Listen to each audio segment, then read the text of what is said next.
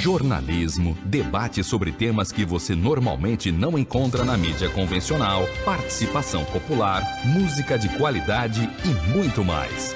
Web Rádio Censura Livre, a voz da classe trabalhadora. Olá, eu sou Lucília Machado, jornalista e diretora da consultoria Cessar Comunicação, Diversidade e Inclusão. Este é o podcast Acessando Lucília, que você ouve e assiste todas as terças-feiras, a partir das 18 horas, na web rádio Censura Livre, pelos canais do Facebook e do YouTube. Fique com a gente!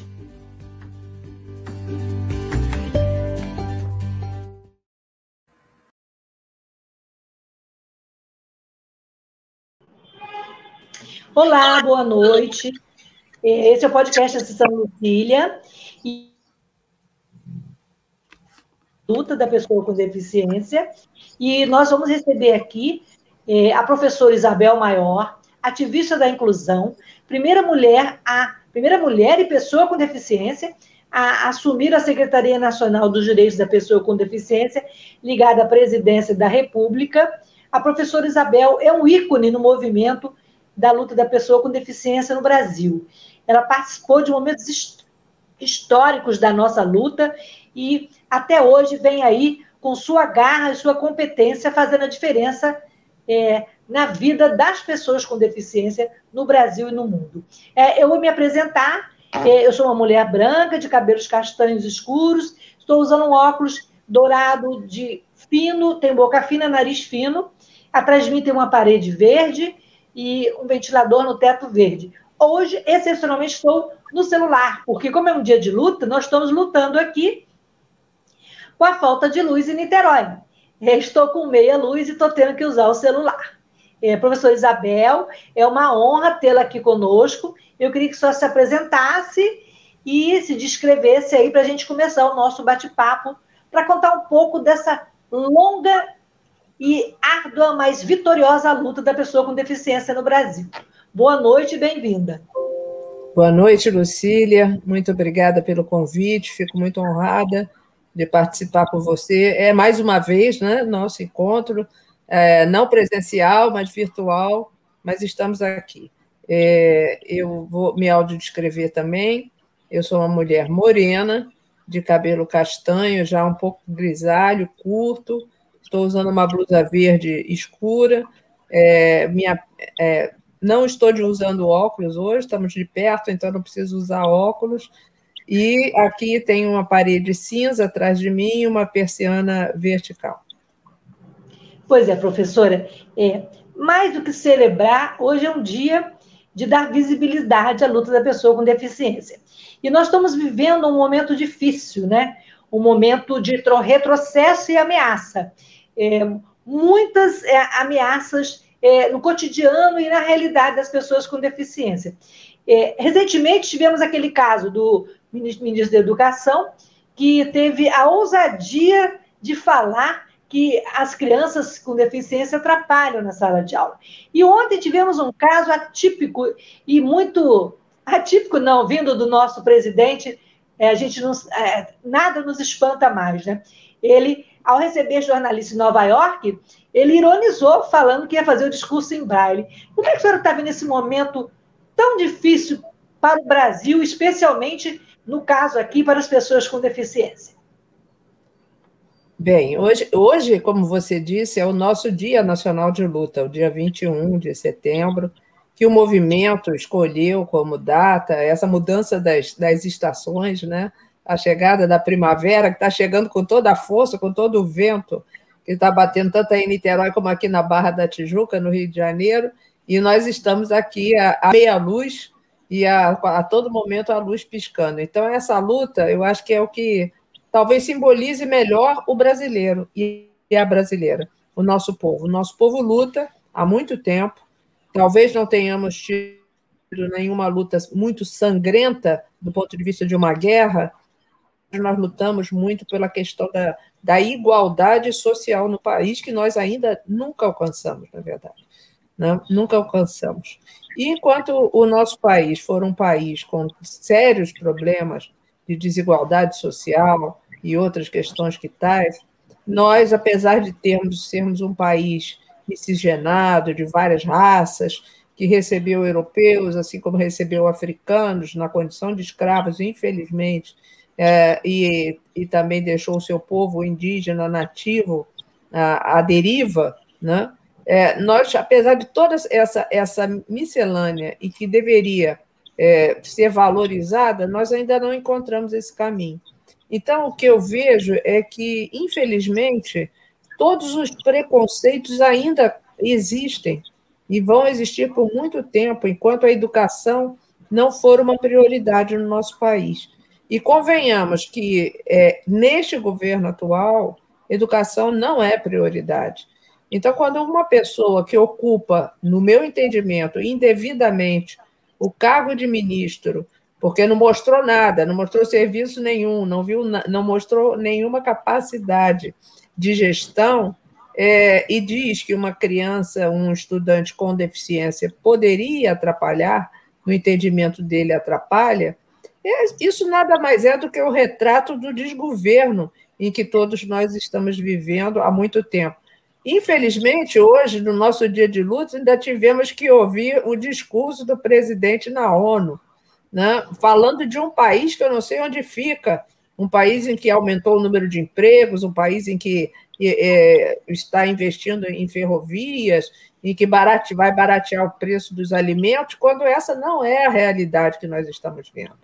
Então, o que eu gostaria é que esse Dia Nacional de Luta ele marcasse o que nós conquistamos e não vamos deixar perder.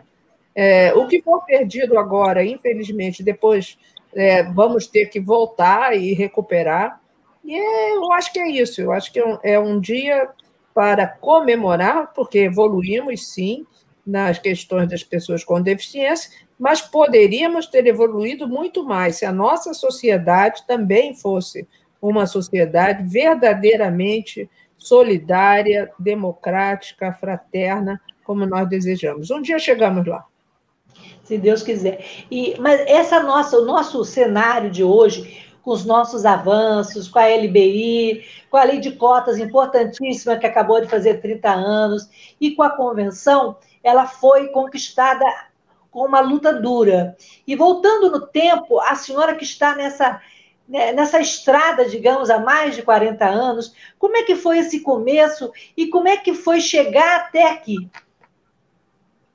Bem, na verdade, eu estou né, na luta pelos direitos das pessoas com deficiência desde que a deficiência é o impedimento físico, no caso, uma lesão medular, e eu nos encontramos no ano de 1976 e logo em 77 por apoio, por orientação da, de pessoas que já tinham deficiência, já lutavam pelos direitos, começavam a luta, especialmente Lília Pinto Martins, que por muitos anos nos orientou e acompanhou, faleceu no ano passado, é, com 81 anos de idade, quer dizer, muitas gerações foram influenciadas pela Lília, uma psicóloga, é usuária de cadeira de rodas, muito querida amiga, é, tudo isso que, que nós vimos em 40 anos, mais de 40 anos, 40 anos é do ano internacional da pessoa deficiente, 1981 até agora, né?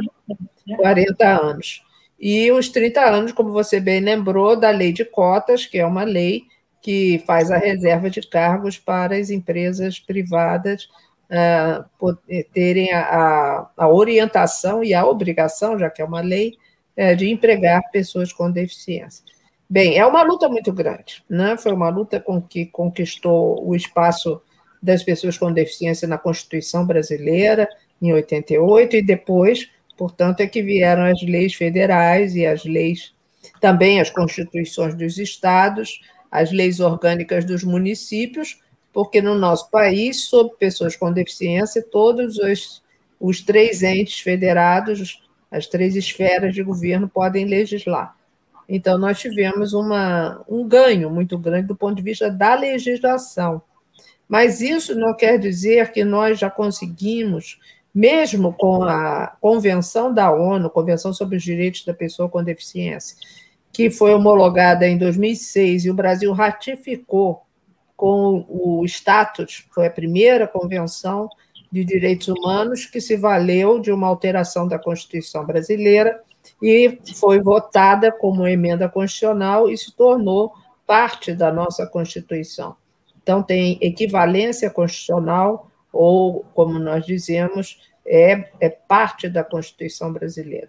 Essa convenção depois fez com que é, houvesse um empenho muito grande de tanto do, do executivo do legislativo de fazer com que as leis fossem revistas para todas as leis brasileiras se adequarem ao texto da Convenção da ONU. E isso foi feito através da Lei Brasileira da Inclusão.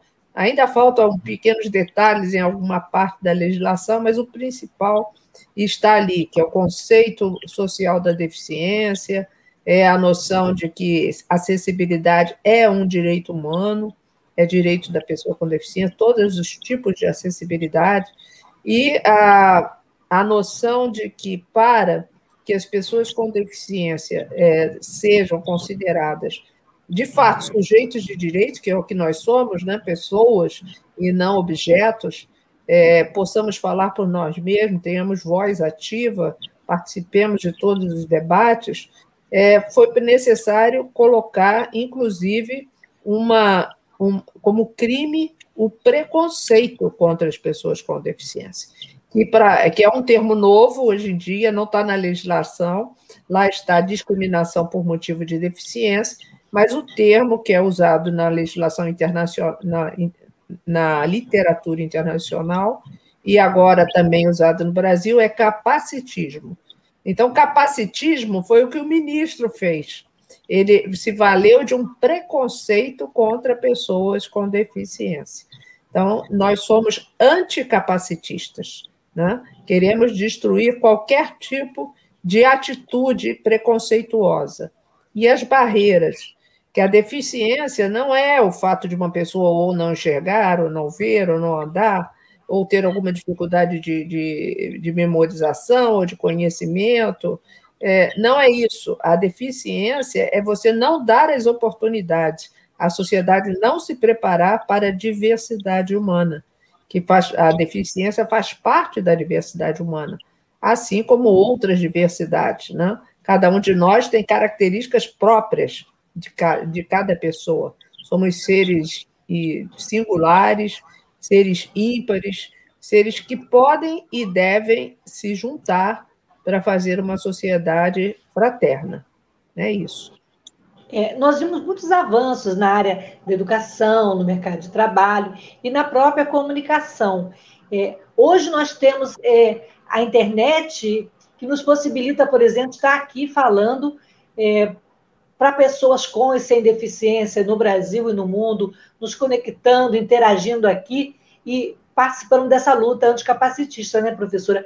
Como é que a senhora vê é, essa, a internet como ferramenta de inclusão e esses novos agentes que são os influenciadores digitais. É, nós vimos jovens, né? Também é, se enveredando nesse caminho, levando as suas bandeiras. Como a gente viu agora na, na audiência do STF, pessoas como a Luciana Viegas, que representa os autistas, né? Como é que a senhora vê é, no nascimento ou florescer, digamos, entrando na primavera, né?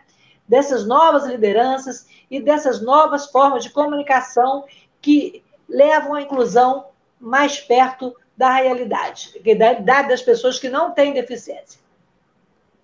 Lucília, nós temos que tomar cuidado, porque para nós, para mim, para você que usamos cadeiras de rodas, é, estar aqui na internet é muito tranquilo, né?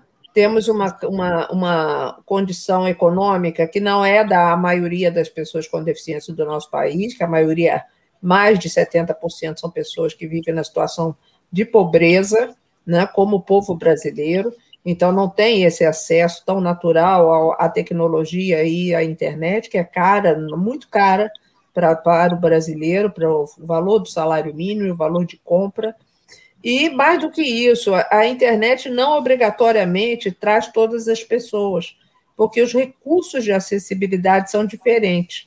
Quem pode nos ouvir vai acompanhar essa conversa aqui, já que não, nós não estamos usando imagens diferentes a não ser a própria descrição de nós mesmas.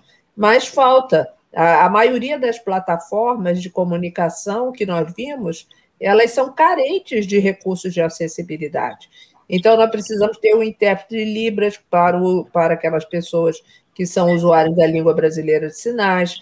A legenda não é, normalmente não entra é, ao vivo, muitas vezes só o YouTube coloca a legenda depois. Né? Então, nós temos uma série de problemas que ainda precisam ser contornados para que, de fato, todos os tipos de, de deficiências ou todas as necessidades específicas das pessoas da, que pertencem à diversidade funcional possam, de fato, participar. Mas sobre o que você falou dos atores, dos protagonistas, dos influenciadores digitais, eu acho eu fico radiante, porque são novas gerações. Está na hora, eu já estou aposentada do ponto de vista do trabalho, ainda não tinha conseguido me aposentar da militância, da, do ativismo social. Agora eu quero fazer isso, né? justamente nos valer desses jovens que estão aí fazendo um trabalho muito bom, trazendo todas as questões, o, falando sobre a sua situação de deficiência com leveza, com tranquilidade, sem se sentirem de modo algum diminuído. Agora, acredito que uh, esses jovens também tenham que ocupar alguns espaços institucionais, porque só trabalhar sozinho na internet, no seu programa, é, de, quer dizer, cada um deles nos seus programas, é muito interessante, mas não muda, porque na hora de fazer uma legislação, é preciso que esteja lá um grupo, por exemplo, um, os, os conselhos de direitos, na luta das pessoas com deficiência, nas organizações e nos cargos públicos, para coordenar as políticas públicas. É, nós tivemos o esvaziamento dos conselhos municipais estaduais nesses tempos difíceis do desgoverno Bolsonaro? É, nesse momento nós estamos enfrentando uma situação que não, não imaginei que acontecesse. Né? Nós não temos o Conselho Nacional dos Direitos da Pessoa com Deficiência, o CONAD, está parado há mais de três meses. É, não sei se não sei se chega a, a, quatro meses, acho que não, são, acho que são três meses, é porque não há eleição da sociedade civil. O governo não convocou as eleições. Já é uma situação complicada de, de, da mudança do, da, da legislação sobre os conselhos de direitos com interferência indevida da área governamental. Como muitos me conhecem e sabem que eu fui coordenadora da Política Nacional e também subsecretária e secretária nacional depois, à medida que conseguimos né, estabelecer, junto com o apoio de toda a área de direitos humanos, é, em 2009 e 2010 é que se firmou a subsecretaria, a Secretaria Nacional que existe até hoje. Então, eu tenho uma, um, uma grande é, felicidade de ter vivido aquele momento, né? vivido o momento da convenção e do crescimento institucional da nossa área. Mas o, o, o que, que é necessário que tenhamos agora? Que tenhamos o fortalecimento dessas instituições, desses órgãos, é, que não, não estão na maioria dos municípios, não temos órgãos de, de, de políticas públicas para pessoas com deficiência, e é preciso, não é duplicar a legislação nem duplicar as ações, é só coordenar para que cada setor atua, atue de acordo com aquilo que é necessário para a pessoa com deficiência. E os conselhos são exatamente um contraponto importantíssimo que correspondem ao controle social, onde estão sentados governo e sociedade, dialogando o tempo todo. A democracia é dialética, é, é, é você negociar. Nós sabemos que sempre o orçamento é menor do que nós gostaríamos, mas precisamos saber dividir de forma justa, equânime, para que todas as pessoas, todos os cidadãos e cidadãs sejam aquinhoados com as suas políticas públicas. Os conselhos fazem falta e precisam estar funcionando. Sinto muita falta. O nosso Conselho Municipal do Rio de Janeiro está funcionando, preparando suas eleições. Teremos até o final desse ano. Nós vamos, já daqui a, acredito que mais um ou dois meses, estaremos com as eleições prontas do Conselho é, Municipal dos Direitos da Pessoa com Deficiência da cidade do Rio de Janeiro, do CONDEF Rio. Professora, a nível de representação política também, nós ainda somos poucos. Temos lá a Mara Gabrilli, o Felipe, né? E em poucos estados também, pouca representatividade. O que, que falta para essa consciência da luta política é, nos, nesses altos escalões, no Senado, é, na Câmara dos Deputados? Olha, eu acho que falta um pouco de, de, de mais seriedade na política partidária, porque várias pessoas, várias gerações se desinteressaram de política partidária, porque não, não viram é, como poderiam se envolver ali. E, de certa maneira, nós também temos que lembrar que ainda existe preconceito, ainda existe resistência, vamos usar a palavra resistência a que minorias ocupem espaços que antes pertenciam a, uma, a um grupo hegemônico, que sempre dominou a política brasileira e ainda persiste em algumas áreas do nosso país. Então, esse espaço das pessoas com deficiência na política está sendo conquistado. Eu não sou uma pessoa é, da, ligada à parte de partidos políticos, mas acho importantíssimo que muitas pessoas se envolvam com, com essa questão, ou se não estiverem trabalhando diretamente, se não for o próprio parlamentar, o ideal é que seja, para que tenha representatividade. Como você comentou no início, eu fui a primeira, não a primeira mulher, todas foram mulheres, as coordenadoras antes de mim, fui a primeira pessoa com deficiência a ocupar um cargo a convite do próprio conjunto de pessoas que antes estavam lá, da Tânia Almeida, que era coordenadora anterior, foi coordenadora da CORD, acompanhei desde o início da formação desse órgão. Então, foi uma, uma transição, digamos, que necessária, um pouco demorada, mas natural, aconteceu naturalmente. Uma pessoa com deficiência, como deve ser, e de lá para cá, sempre tem sido uma pessoa com deficiência. Mas, Lucília, nós sabemos que não basta ser uma pessoa com deficiência para estar na coordenação, seja lá de uma política municipal, estadual ou da política nacional. É preciso que a pessoa se prepare, é preciso que a pessoa estude, é preciso que conheça um pouco mais do que a sua própria deficiência. Senão pode ser refém do seu próprio da, da sua falta de conhecimento e da sua falta de contato com os outros grupos. Então, eu acho importantíssimo que cada um leia, leia muito, conheça não só a legislação, mas conheça a história do movimento aqui no Brasil, nos outros países, tenha a oportunidade de ver que nós temos muito a evoluir ainda. E conheça a gestão pública e a administração pública antes de aceitar um cargo. É, isso faz toda a diferença. É, e a gente, é, é, nós agora estamos aqui sempre no programa de dar uma dica de literária, uma dica de informação também sobre cada tema. E achei muito oportuno a senhora falar aí da história, porque eu queria que a senhora recomendasse um livro, aquele grande livro da história, né, do movimento das pessoas com deficiência, e queria que a senhora falasse um pouquinho é, sobre a história que contém ali e a importância da gente resgatar esse movimento tão importante nessa trajetória. Exato. Nós já tínhamos um livro antigo, é, feito por, uh, por Otto Marques da Silva, que é o Epopeia Ignorada. Esse foi o primeiro que foi feito, falando da, da, da questão da deficiência no mundo, desde a mitologia até a, a civilização atual.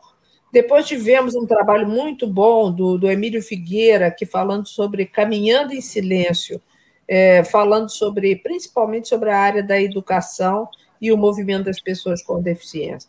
E depois fizemos, então, do, tivemos a oportunidade lá na Secretaria Nacional de Promoção dos Direitos da Pessoa com Deficiência, de organizarmos um grande projeto, e esse projeto se transformou num livro e num vídeo também, que tem o mesmo nome, História do Movimento Político das Pessoas com Deficiência no Brasil.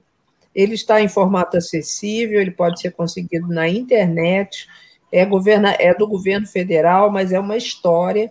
São 25 pioneiros do movimento que contam da sua maneira, com, com idas e vindas, com momentos em que as pessoas dizem a mesma coisa e momentos em que há opiniões divergentes até, é, essa história, principalmente do final dos anos 70 até é, o momento em que o livro foi feito, que foi em 2009 e lançado em 2010. O vídeo também está disponível no YouTube e tem a, a língua brasileira de sinais para aqueles que precisam para acompanhar. É, a gente vai fazer um intervalo é, para falar um pouquinho do trabalho da rádio. Essa rádio é uma rádio alternativa, sem fins lucrativos, lucrativo, e é uma rádio que a gente chama da Rádio Trabalhador. Então, para as pessoas conhecerem rapidinho é, o intervalinho, a gente volta para falar dos outros avanços, do assunto do mercado de trabalho e outras questões é, nesse dia de luta tão importante. Estamos aqui falando e dando a nossa voz, o nosso grito né, de resistência. Antônio, vamos então falar um pouquinho da rádio? Para manter o projeto da Web Rádio Censura Livre de uma mídia alternativa, buscamos apoio financeiro mensal ou doações regulares dos ouvintes, de amigos e parceiros, já que não recebemos recursos de grandes empresas, políticos ou partidos. Seja um apoiador regular e ouça o agradecimento no ar durante as edições dos nossos programas. Sua ajuda é muito importante para nós. Enviamos prestação de contas mensal aos nossos apoiadores. Temos uma vaquinha virtual permanente.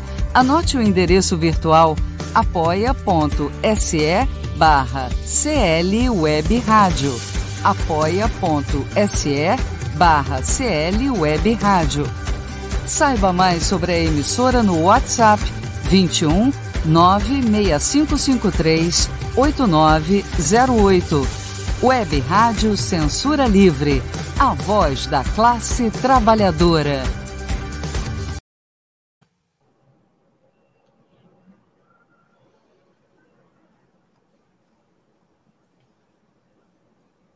Voltamos então aqui a conversar com a professora Isabel Maior nesse dia de luta, né? E de estamos dando voz aqui às questões é, das pessoas com deficiência é, nesse século XXI. É, professora, é, tivemos muitos avanços, né? ainda temos muitas conquistas a trilhar, mas um dos avanços é, consideráveis, podemos dizer que foi em relação ao mercado de trabalho. É, como a gente comentou anteriormente, a lei, a lei de cotas está fazendo 30 anos, né? E apesar de todos os pesares e percalços no caminho, é, o mercado de trabalho parece ter acordado um, para as questões das pessoas com deficiência, e, e talvez nós estamos. A pessoa com deficiência não é mais aquele ET de outrora. Nós estamos vendo que muitas empresas criaram coordenadorias, setores, assessorias de inclusão e diversidade. É, eu queria que a senhora comentasse esse cenário, a senhora concorda?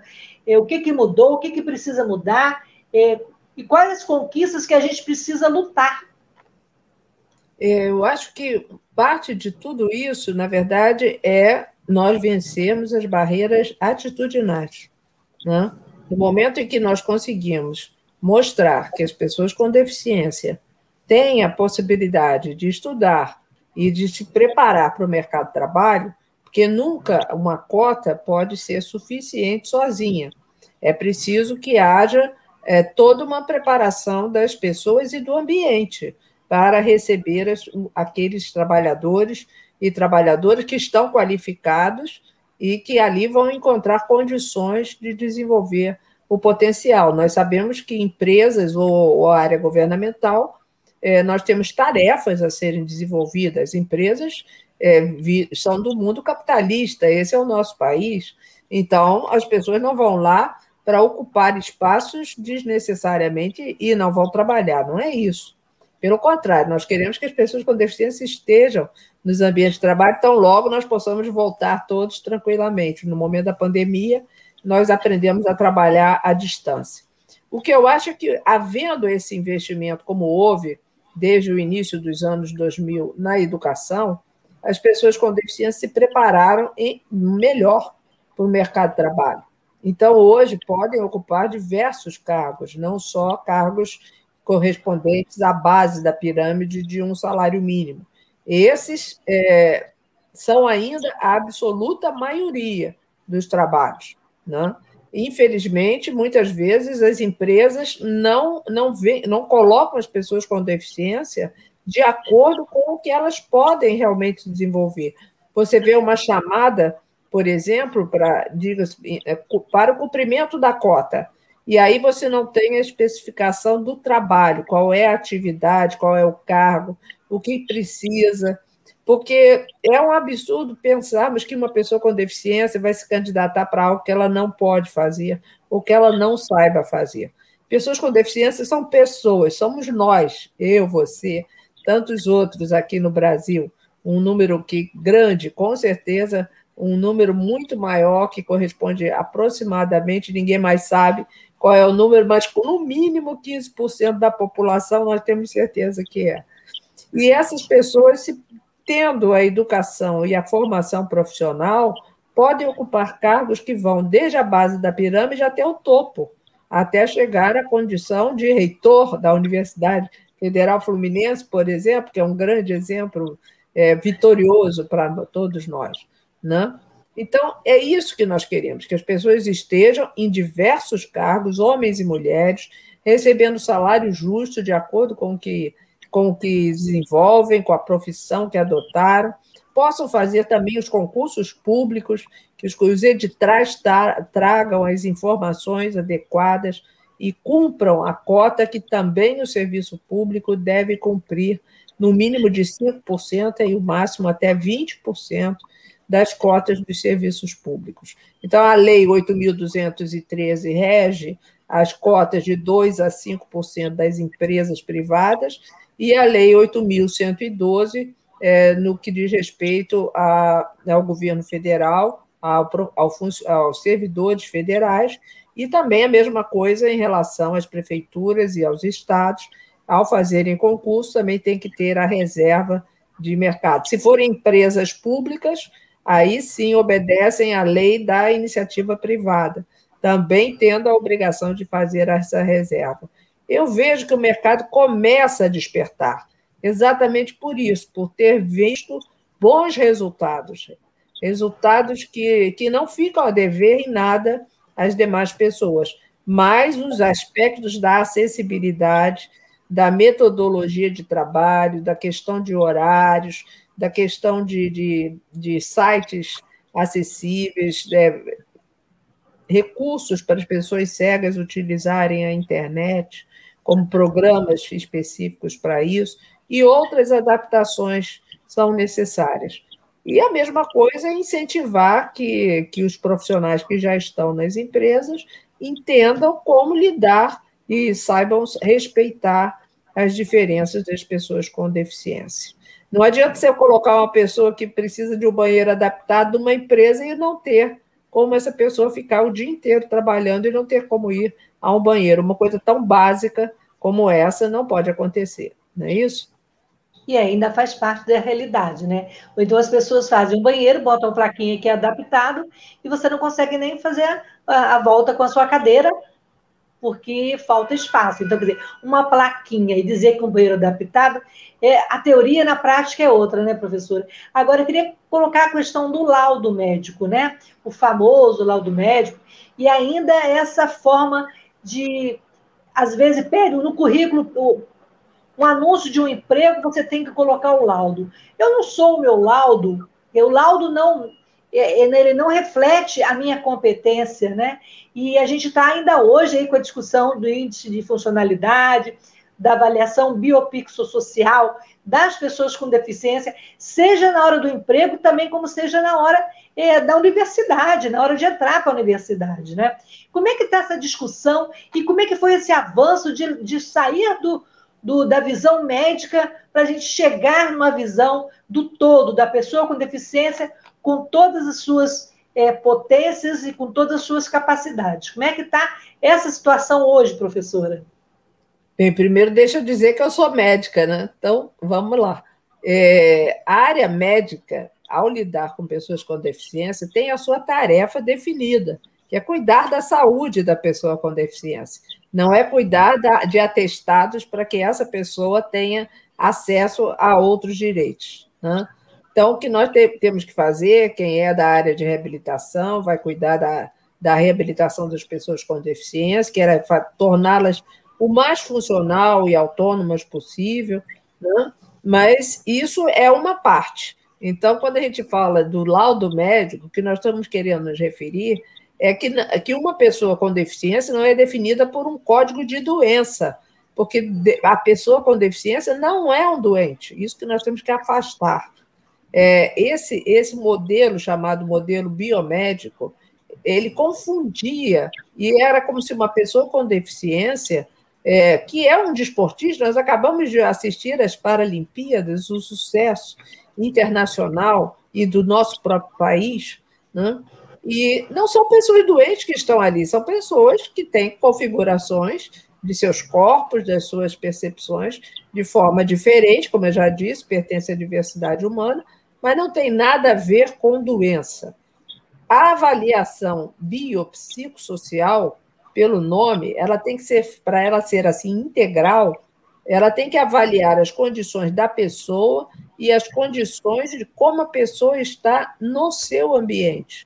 E isso, então, vem da classificação internacional de funcionalidade, é, que tem a sigla CIF, né, da Organização Mundial da Saúde. Foi lançada em 2001, não é nada tão novo assim.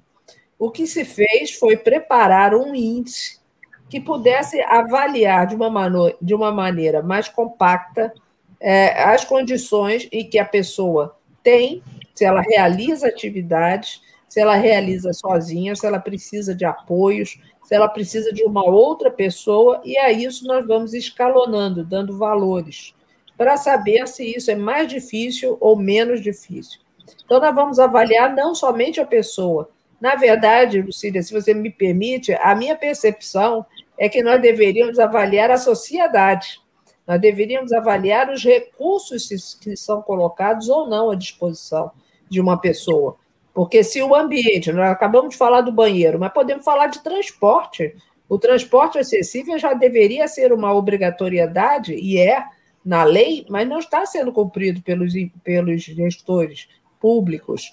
Nós não temos todos os transportes acessíveis, muito longe disso. Nós deveríamos ter na escola todos os recursos, e aí ninguém mais discutia sobre educação inclusiva ou não inclusiva. É óbvio que o certo é a educação inclusiva.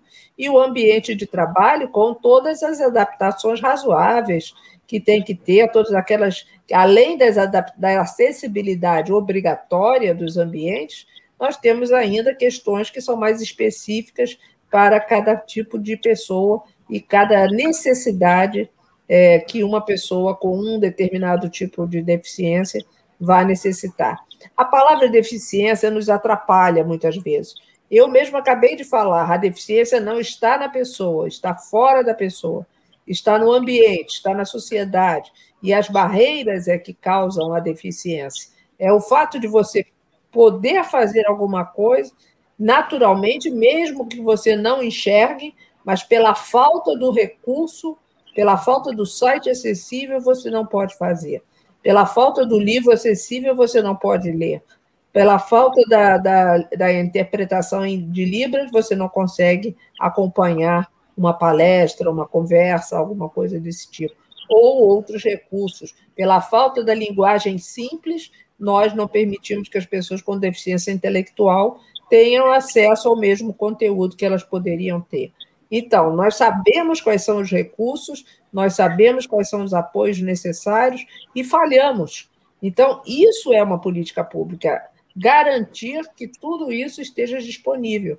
E a avaliação é feita exatamente considerando todos esses aspectos que eu mencionei, os aspectos das atividades e da participação social das pessoas. Portanto, não é um código de doença, é uma avaliação biopsicossocial, feita por uma equipe que tem que ser capacitada, é multiprofissional e interdisciplinar, preparada para fazer a avaliação. Isso não está pronto, não está regulamentado, só está dito lá no artigo número 2 da Lei Brasileira de Inclusão de 2015, a Lei 13.146. É, e, e, parece que agora as coisas pararam, né? As discussões estavam mais movimentadas e com esse governo tudo deu uma parada, né, professora? Eu mesma participei, Lucília, de, da, a convite do CONAD, e eu participei das reuniões do grupo de trabalho interinstitucional, é, com vários ministérios e, e, e o Conselho, mas houve um momento que o Conselho Nacional entendeu que o Índice de Funcionalidade Brasileiro, modificado, IFBRM, já estava suficiente, poderia sofrer, claro, aperfeiçoamento, passar por aperfeiçoamento à medida que, que viesse sendo usado, já poderia estar regulamentado há mais de três anos. Pela lei, desde janeiro de 2018, nós já deveríamos ter esse, essa avaliação pronta e regulamentada, um instrumento de avaliação da deficiência. Mas nós não temos até agora. O último prazo, que foi, foi sendo postergado e ampliado, é agora o dia 30 desse mês. Então, nós estamos a pouco mais de uma semana para o prazo. Eu não sei te dizer o que vai acontecer, porque o índice de funcionalidade é o que nós defendemos, o índice que se baseia na CIF e que respeita o conceito social da deficiência. É preocupante, né? É, a senhora falou que nós somos 15% da população, né? É, e o censo 2020 foi cancelado no ano passado e a gente ainda não tem a certeza de quando, é, será, quando será realizado o novo censo, né? E no, no, último censo, inclusive, eu tenho, eu quando fui recenseada, quando o pesquisador chegou aqui na minha casa, eu não fui contabilizada, contabilizada como uma pessoa com deficiência, porque no meu formulário né, era um formulário que não tinha essa identificação. É, de que forma, é, que pergunta a senhora gostaria que tivesse no censo e que fosse capaz de identificar melhor as pessoas com deficiência e garantir, ou pelo menos é, projetar melhor políticas públicas para o setor, para o segmento, né? É, na verdade, o fato de, por exemplo, na sua casa não ter acontecido a o, o, porque existem dois questionários, o censo brasileiro e, e o censo do mundo, de todos os, a maioria dos países é assim. Quando você responde em casa e manda o censo, aí sim você tem tempo e, e é um formulário único. Mas esse tipo de recenseamento que é feito de casa em casa, nos países que não têm ainda é, a escolaridade é muito alta, tem que ser assim. Então, o, um, um é, o, é, o, questionário com, completo, que algumas casas, mas isso corresponde a uma fração muito grande da população, corresponde a mais de 10 PNAD, seriam pelo menos 15, 12% da população responde ao caderno completo, e o outro responde a esse que você respondeu, e eu também né, que a maioria da população responde. Nesse, a pergunta sobre as perguntas sobre deficiência não estão no questionário, mas naqueles que estão, eles nos permitem uma estimativa absolutamente correta do ponto de vista estatístico de quem são as pessoas. Agora depende de como você vai perguntar. A ONU tem um grupo de trabalho sobre estatística de deficiência chamado Grupo de Washington. E, uhum. e esse grupo faz perguntas que não são diagnósticos, são grandes quadros, justamente funcionais. Então, a pergunta que o censo brasileiro trouxe desde 2000, elas estão corretas. Não, elas há muita, como é que eu vou dizer, muita fake news em relação ao censo, porque dizem que o censo brasileiro perguntou quem usa óculos e utilizou essa resposta como se essa pessoa fosse com deficiência. Não é isso, absolutamente não foi isso. Óculos pode ser avaliado para saber se a população tem os óculos quando deles necessitam. Mas as perguntas são se a pessoa é capaz de caminhar e subir escadas, se ela é capaz de enxergar, usando o equipamento que ela dispõe. Né? Então, não é para saber se a pessoa que é míope usa óculos é pessoa com deficiência. Essa não é caracterizada como pessoa com deficiência. A outra pergunta é se a pessoa ouve, e a outra pergunta a, a adiante é a questão que fica sempre difícil, porque para a população responder e fazer a diferença entre deficiência intelectual e deficiência mental é um pouco complicado. Então, esse é um ponto difícil de você conseguir que a população responda. Imaginem agora que foi colocada uma pergunta para falar de autismo no censo. Isso. Eu, me perdoem todos aqueles que são ativistas da causa do autismo. Eu quero saber também quem são as pessoas que têm autismo. Mas nós sabemos que autismo é um diagnóstico difícil de ser fechado. E muitas vezes a pessoa não sabe responder naquela família se uma, um, um, um jovem, uma criança, há pessoas que chegam à idade adulta e não têm com certeza sobre o diagnóstico de autismo. Então, o censo pode ser que nos traga uma resposta incorreta, inferior até, subdimensionada do caso dos quadros de autismo, do espectro autista, que, que nós, a população não vai saber responder. Essa é a minha preocupação. O censo não tem que perguntar sobre doenças, de novo, nem sobre características, que é o caso do transtorno do espectro autista, é uma característica. E vai haver incorreção nas respostas. Então, nós precisamos ser um pouco mais informados, bem informados. Mas eu acredito que o censo vai acontecer agora em 2022, com um atraso grande, né? porque deveria ter sido em 2020, mas nós sabemos de uma série de situações, de fato, a pandemia impactou essa questão, e vamos ver se em 2022 nós trazemos as informações mais corretas. Houve recentemente a, o resultado da pesquisa nacional de saúde, que, de uma outra maneira, fez perguntas sobre a deficiência. Também. E a senhora falou de pandemia, a gente não pode deixar de, de, de falar nesse assunto, né? É, como é que a senhora analisa o tratamento do Ministério da Saúde é, em relação às pessoas com deficiência nesse período de pandemia? O calendário de vacinação, atendimento prioritário, cuidado e atenção, e é uma preocupação que a gente tem. É, esses órfãos da, da pandemia, as pessoas que tiveram Covid, as pessoas com deficiência, que ainda estão sentindo é, na pele e no organismo é, essa falta de, de, acompanhamento. Muitas pessoas têm a síndrome pós-Covid, ficam com sequelas e, e, não têm acompanhamento do próprio Ministério da Saúde. Como é que o senhor analisa enquanto médica, enquanto pessoa com deficiência, esse tratamento que o Ministério da Saúde deu às pessoas com deficiência. Está dando, né? É, são várias facetas que nós temos que analisar. A primeira foi o descumprimento da obrigatoriedade de dar prioridade às pessoas com deficiência, pelo menos aqueles que nós já tínhamos absoluta certeza científica de que eram mais vulneráveis e são mais vulneráveis, as pessoas com síndrome de Down deveriam ter sido vacinadas com um grupo de pessoas idosas, logo na primeira leva no Plano Nacional de Imunização.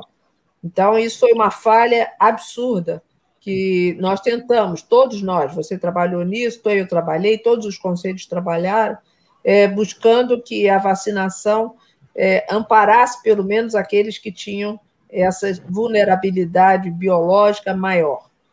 Bem, não conseguimos. Acabou que foi só, só foi, foram ser vacinadas as pessoas com deficiência, junto com as comorbidades, quer dizer, na, na quarta etapa da vacinação. Uma preocupação muito grande, perdemos pessoas, sabemos disso, lamentamos a morte de tantos brasileiros que não precisavam ter perdido a vida se nós tivéssemos tido um pouco, um pouco não, muito melhor a capacidade de gerir a saúde pública porque o Brasil sempre foi um país que soube fazer isso. E, de repente, a, a política interferiu na, na questão da garantia da saúde e também atrasou depois a compra das vacinas para a população, e nós estamos aí ainda vacinando os grupos mais jovens.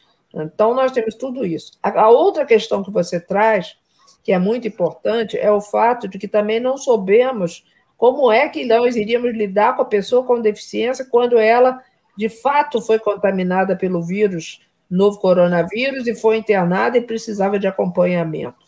A outra questão foi não vacinar os cuidadores, um problema seríssimo, porque foram os cuidadores que acabaram contaminando as pessoas com deficiência e as pessoas idosas.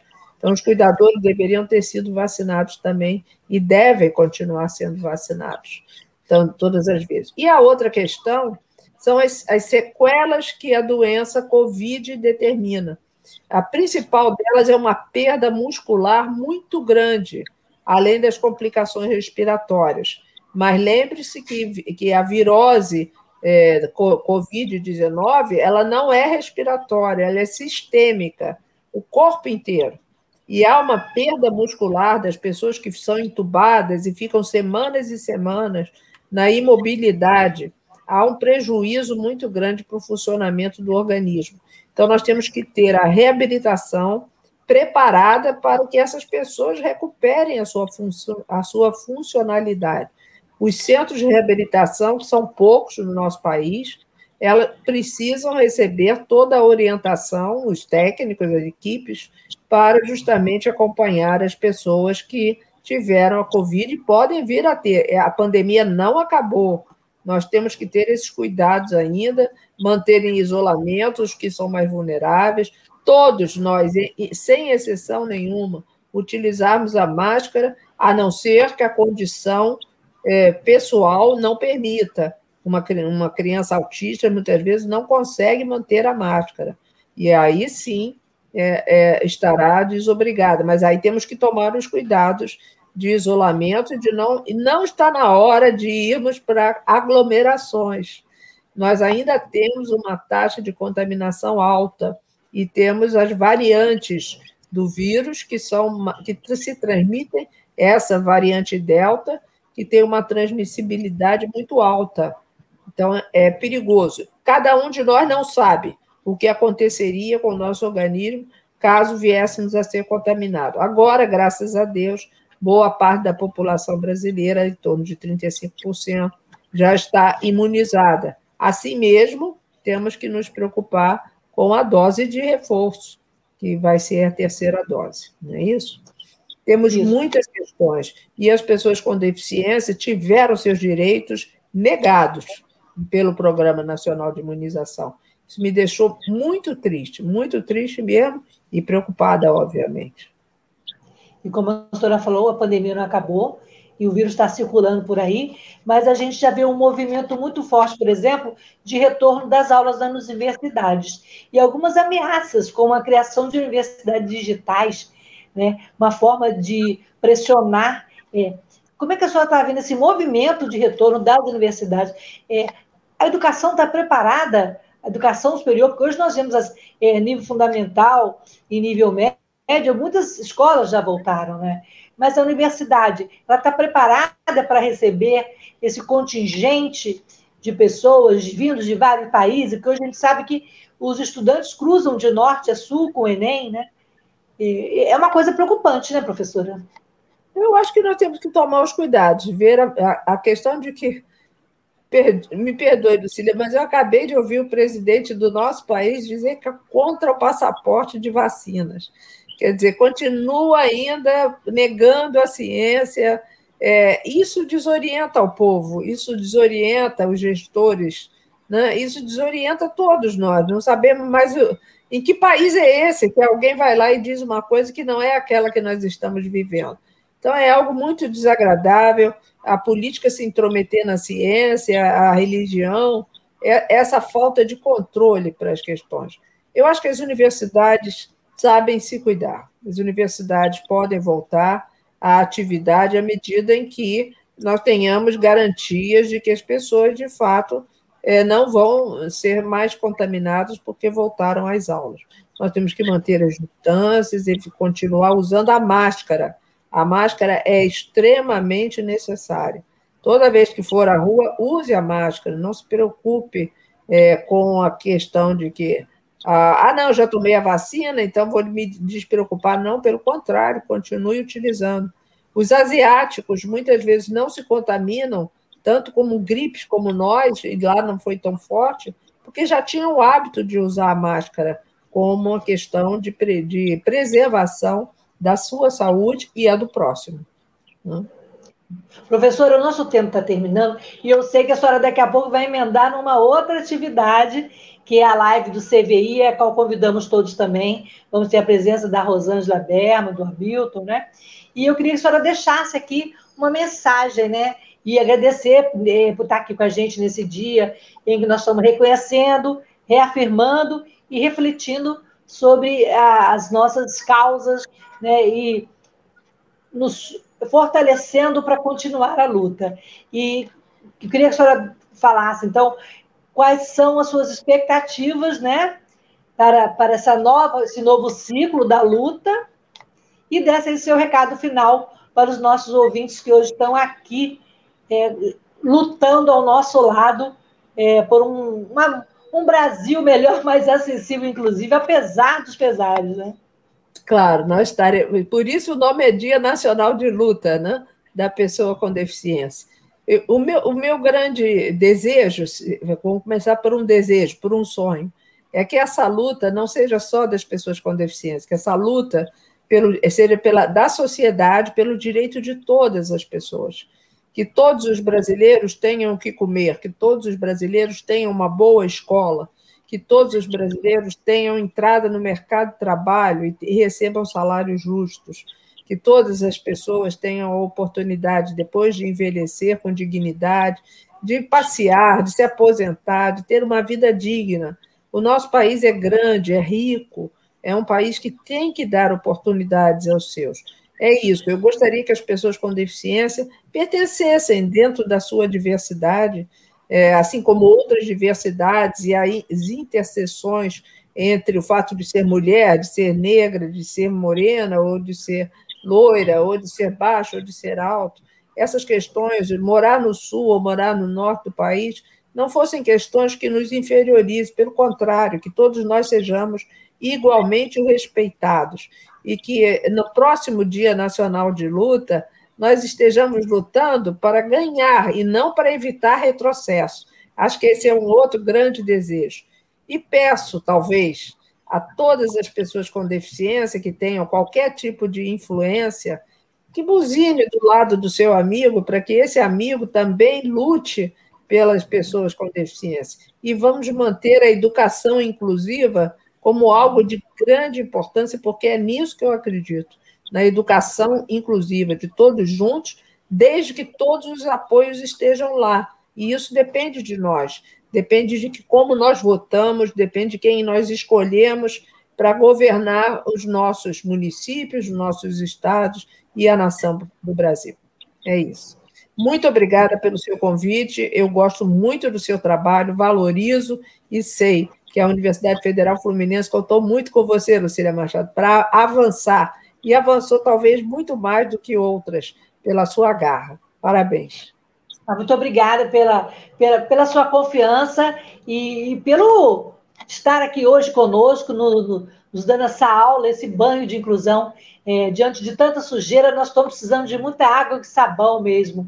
E a senhora trouxe essa, essa luz, essa energia positiva, da gente acreditar que a luta continua e que no ano que vem é, quem sabe nós estejamos aqui é, com novas conquistas, mas sempre com, com boas vibrações, não é, professora? Então, eu queria agradecer a todos, é, a Sheila, a Rafaela, a Leila e a todos que compartilharam aqui é, as suas expectativas, as suas angústias nesse momento tão difícil. Muito obrigada, gratidão e seguimos juntos aí nessa luta. Seguimos e não deixamos a luz apagar, né? Não caiu a energia. Não caiu a energia, a bateria do celular não acabou. E vamos então. Professora, muito obrigada, gratidão, gratidão a todos. E na próxima semana nós vamos falar é, da surdez, também estamos vivendo o setembro azul e precisamos falar e dar voz às pessoas com deficiência auditiva e surdos. Muito obrigada, professor, uma boa noite a todos e seguimos na luta. Obrigada, Lucília. Tchau. Tchau. Acompanhe a programação da Web Rádio Censura Livre no site www.clwebradio.com, no aplicativo exclusivo para ouvir rádio no celular, tablet e Smart TV. A emissora também está no Rádiosnet, um dos maiores aplicativos para esta finalidade, na nossa página no Facebook e no canal da emissora no YouTube. Acesse o nosso canal escrevendo youtube.com barra C barra Censura Livre. Tudo junto. Inscreva-se no canal e acione o sininho para receber as notificações de novos vídeos. Web Rádio Censura Livre, a voz da classe trabalhadora. Para manter o projeto da Web Rádio Censura Livre de uma mídia alternativa, buscamos apoio financeiro mensal ou doações regulares dos ouvintes, de amigos e parceiros, já que não recebemos recursos de grandes empresas, políticos ou partidos. Seja um apoiador regular e ouça o agradecimento no ar durante as edições dos nossos programas. Sua ajuda é muito importante para nós. Enviamos prestação de contas mensal aos nossos apoiadores. Temos uma vaquinha virtual permanente. Anote o endereço virtual apoia.se barra CL Web Rádio. apoia.se barra CL Web Rádio. Saiba mais sobre a emissora no WhatsApp 21 96553 8908. Web Rádio Censura Livre, a voz da classe trabalhadora. Jornalismo, debate sobre temas que você normalmente não encontra na mídia convencional, participação popular, música de qualidade e muito mais. Web Rádio Censura Livre, a voz da classe trabalhadora.